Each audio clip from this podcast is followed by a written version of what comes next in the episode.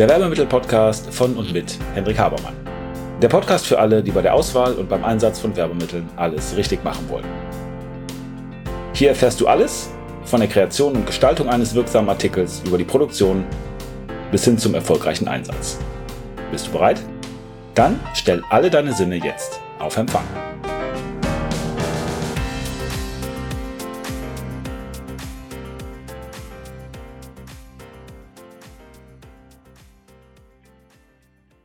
Ihr Lieben, der Werbemittel-Podcast ist da. Freue mich wie immer, dass ihr dabei seid mit der heutigen Folge, die heißt, so kreierst du das perfekte Werbemittel. Und ich gebe zu, das ist ein kleines bisschen übertrieben, denn wenn ihr alte Folgen von mir gehört habt, dann wisst ihr, dass ich der Meinung bin, dass es das perfekte Werbemittel überhaupt nicht gibt, weil es etwas Perfektes nicht gibt, weil man Dinge immer wieder verbessern kann und dass Perfektionismus einfach nur vollkommen bescheuert ist, wenn man sich das klar macht. Aber das ist halt ein Titel, der ein bisschen mehr catchy ist.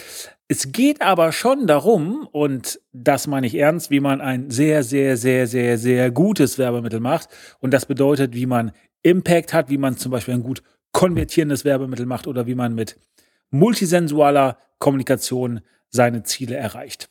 Und wenn ich über dieses Thema manchmal mit Leuten spreche oder diese Frage stelle oder diese Aussage tätige, dass ich weiß, wie man ein sehr, sehr, sehr, sehr, sehr gutes Werbemittel macht, dann werde ich gefragt, manchmal, ja, sag mal, welches ist es denn?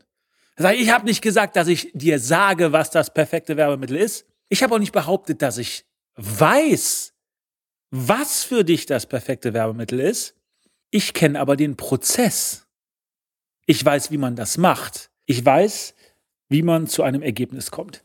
Und das, was ich euch jetzt sage, das habt ihr auch in anderen Formen schon mal ein bisschen gehört. Zum Beispiel in der Problemfolge oder in der Folge, also das Wie-Problem, das war die Folge, oder auch in anderen Folgen. Äh, in der Wie-Problem-Folge geht es ja darum, dass Leute wissen, dass sie was verändern müssen, weil sie wissen, dass sie ein Problem haben, aber nicht wissen wie. Und dann ganz häufig die Reaktion ist, gar nichts zu machen in eine totale Erstarrung zu gehen, weil man ja nicht weiß, was man machen sollte, obwohl ja jedes Handeln prinzipiell besser wäre, weil es tendenziell dazu in der Lage ist, uns irgendwie aus einem Problem rauszumanövrieren.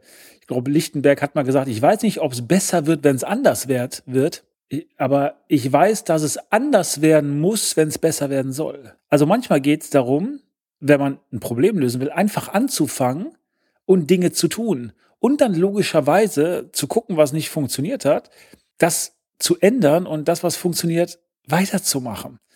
Und kommen wir wieder zurück zur ursprünglichen Frage, wie kreiert man ein perfektes Werbemittel oder perfekte multisensuale Kommunikation?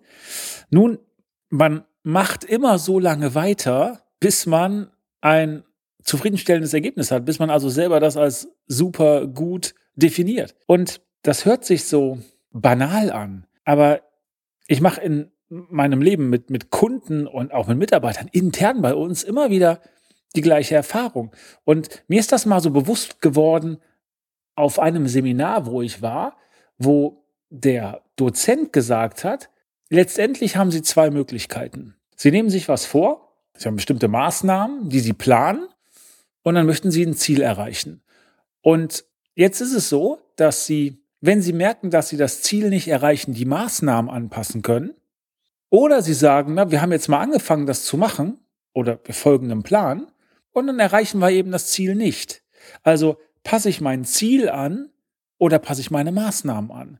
Und ganz viele Leute, und das auch in Kombination mit dem Wie-Problem, die passen einfach ihr Ziel an und finden dann Rechtfertigungen dafür, warum es nicht geklappt hat. Aber die haben noch nicht mal die Maßnahmen angepasst. Die haben es noch nicht mal versucht. Sie haben sich einfach mit dem ist, mit dem was ist, zufrieden gegeben. Und das ist ein Punkt. Aber mir ist nochmal ein anderer Punkt klar geworden, als ich mich ein bisschen mit dem Thema Funnel Building auseinandergesetzt habe, weil wir natürlich auch versuchen, Sales Funnels aufzubauen. Wir sind da nicht besonders gut bei.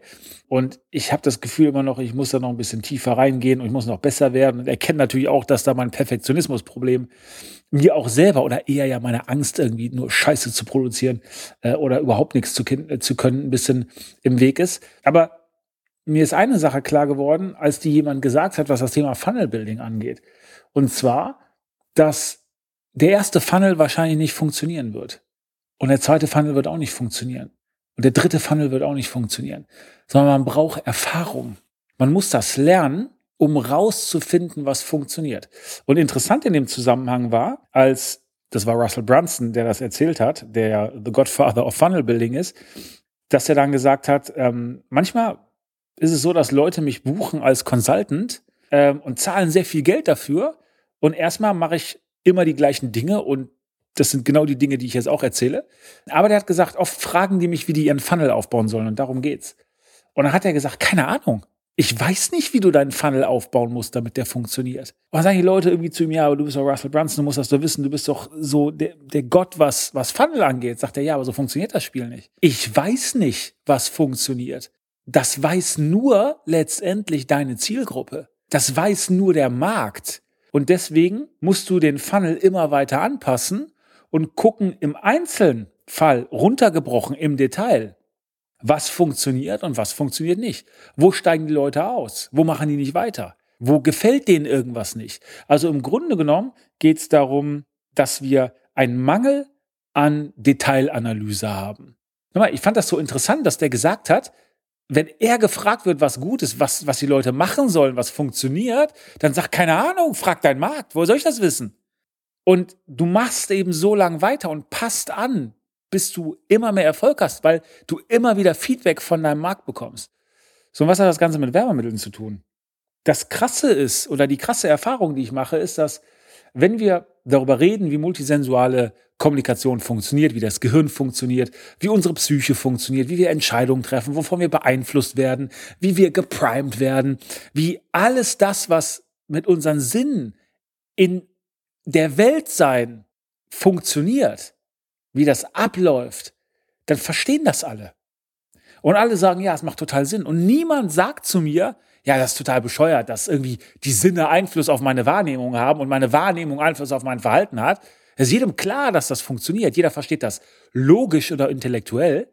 Aber wenn wir dann sagen, okay, wenn, wenn du das weißt und wenn du auch davon überzeugt bist, dann nutzt doch, und das ist ja die Kernbotschaft von, von dem, was wir machen und auch das, was wir als zeitlos bezeichnen, dann mach doch prinzipiell alles das, was du machst, für alle Sinne.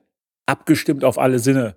Das wisst ihr ja, da gibt es ja auch ein Spezialwort, was dann passiert, Multisensory Enhancement, also die multisensuale Verstärkung, dann wirkt das alles noch viel besser. Das sind Katalysatoren oder Beschleuniger, Accelerator, wie auch immer ihr das nennen wollt. Ja, das, das gibt euch dann auf einmal einen Raketenantrieb für Impact statt einer Schneckenpost.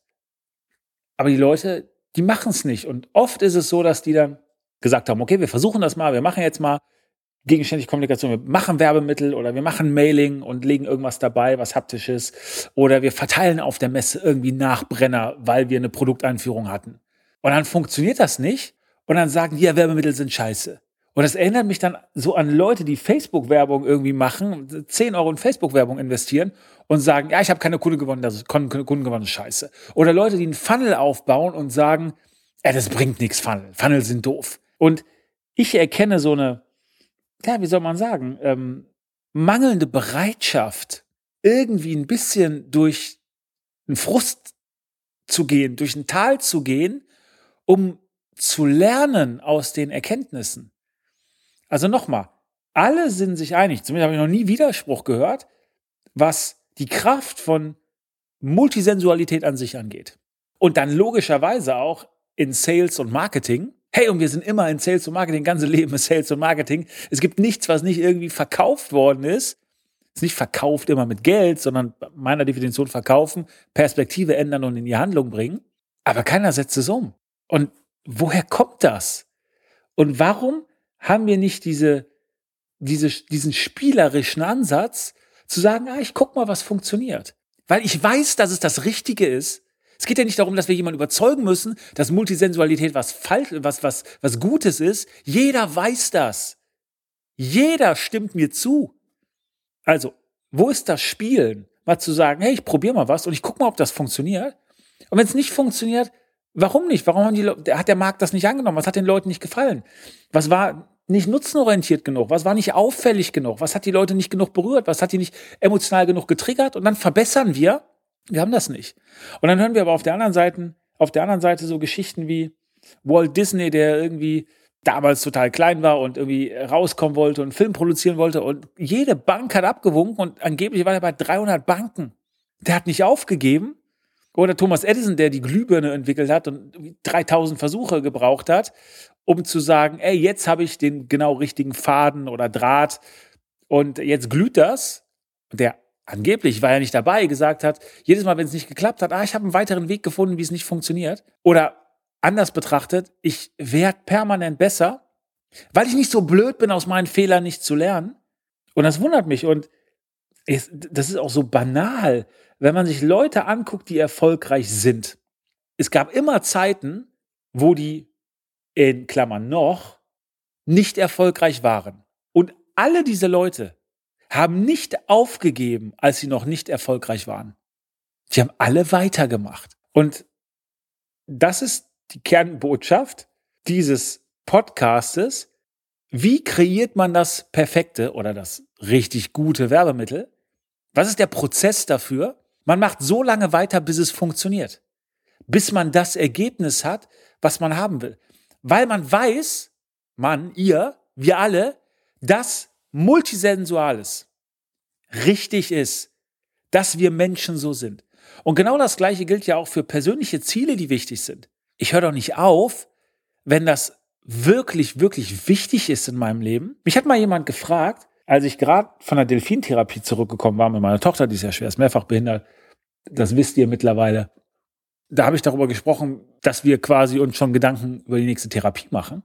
Und dann sagte jemand, ja, wie viele Therapien willst du denn noch machen? Wo ich gesagt habe, ich verstehe die Frage nicht.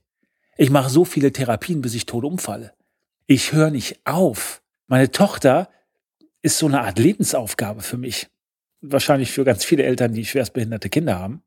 Ich mache immer weiter damit. Und das zum Thema Ziele erreichen, zum Thema Frustration, zum Thema Durchhaltevermögen, zum Thema, wie kreiert ihr perfekte Ergebnisse, wie erreicht ihr eure Ziele, wie auch immer ihr das nehmen wollt, weil das, was ich sage jetzt, gilt ja nicht für ein Werbemittel nur, es gilt für alles, für jedes Ziel. Macht einfach weiter. Und Hört nicht auf, bevor ihr nicht fertig seid damit. Es ist relativ simpel. Und so macht ihr Werbemittel. Ihr passt immer wieder an. Ihr macht immer wieder. Und ihr guckt und ihr lernt und ihr macht weiter. Bis ihr am Ziel seid. Wenn ihr im Werbemittelbereich Hilfe braucht, und das ist ja der große Vorteil, wenn man Leute wie uns und natürlich ganz viele andere Kollegen an der Seite hat, dann haben wir einen gewissen Ex Experience, wollte ich sagen. Wie heißt das? Äh, Erfahrungs. Wir haben einen gewissen Erfahrungsvorsprung. Ihr müsst nicht jeden Fehler selber machen. Wenn ihr mit Experten zusammenarbeitet, dann macht ihr vor allen Dingen eins, ihr zahlt dafür, dass es viel, viel schneller geht. Weil wir bestimmte Wege kennen, weil wir bestimmte Kontakte haben, weil wir bestimmte Zusammenhänge besser verstehen, weil wir bestimmtes technisches Know-how haben. Ihr könnt das alles alleine machen, aber vielleicht macht Sinn, wenn ihr Ziele erreichen wollt, dass ihr euch auf das konzentriert, wo ihr richtig gut seid da hilft ihr Leuten massiv Zeit zu sparen, weil sonst müssen die selber entwickeln, kreieren, produzieren, aufbauen. Und wir machen eben unseren Teil. Und wenn ihr sagt, das ist gut, das ist interessant, ich möchte jemanden haben, der ein bisschen mit mir spielt, der ein bisschen mit mir das entwickelt, weil nochmal, wenn ihr zu uns kommt und sagt, ich brauche das perfekte Werbemittel und ich muss unbedingt dieses Ziel erreichen, wie mache ich das? Keine Ahnung, wie ihr das macht. Also ich kenne einen Prozess, aber ich kann euch keine Garantie geben, wie das funktioniert, weil ich kenne kennen eure Kunden noch viel weniger als ihr. Wir wissen nicht, wie die Zielgruppe reagiert. Ich weiß nicht, wie mein Copywriting ankommt. Manchmal, ich schreibe bei uns die Werbetexte, manchmal schreibe ich was und denke, das ist genial, da habe ich total viel drüber nachgedacht. Und keiner klickt. Und manchmal rotze ich einfach nur was, nur was hin und total viele Leute klicken. Das ist wie bei Facebook, wenn ihr was postet, wo ihr überhaupt nichts euch dabei gedacht habt und ihr kriegt total viele Likes oder die Leute teilen das. Und manchmal denkt ihr, das ist total, das ist total intelligent, was ich hier geschrieben habe, und es interessiert keine Sau. Die Antwort ist, ihr wisst es nicht, ihr könnt es nicht vorhersehen. Aber lasst doch den Markt, lasst doch eure Kunden, eure Zielgruppe euch dabei helfen, das rauszufinden. Wir sind keine Hellseher, wir wissen es nicht, weil ihr wisst es auch nicht. Ihr wisst auch nicht, welches Produkt von euch super funktioniert. Ich kann mich daran erinnern, Campino hat mal eine Rede gehalten, also der Sänger der Toten Hosen. Die Rede nicht gehört, aber ich habe über die Rede was gehört. Und zwar ging es darum, wie man Hit schreibt. Und das war, als die ähm, Tage wie diesen geschrieben hatten, die Toten Hosen. Und dann spricht er im Nachhinein darüber, wann Lied ein Hit ist und wie man Hit schreibt. Aber was sagte der Ich kann es nicht vorhersagen. Wenn ich es könnte, würde ich ja nichts anderes schreiben. Es ist eben doch ein bisschen komplexer und schwieriger. Aber es gibt Leute, die euch dabei helfen können, Komplexität zu reduzieren und die Zeit abzukürzen. Wenn ihr wollt, dass wir diese Leute, diese Personen, diese Menschen auf Projektbasis, auf eine bestimmte Zeit, für eine offene Frage, die ihr habt, oder für einen längeren Zeitraum sind, dann freuen wir uns darauf, von euch zu hören.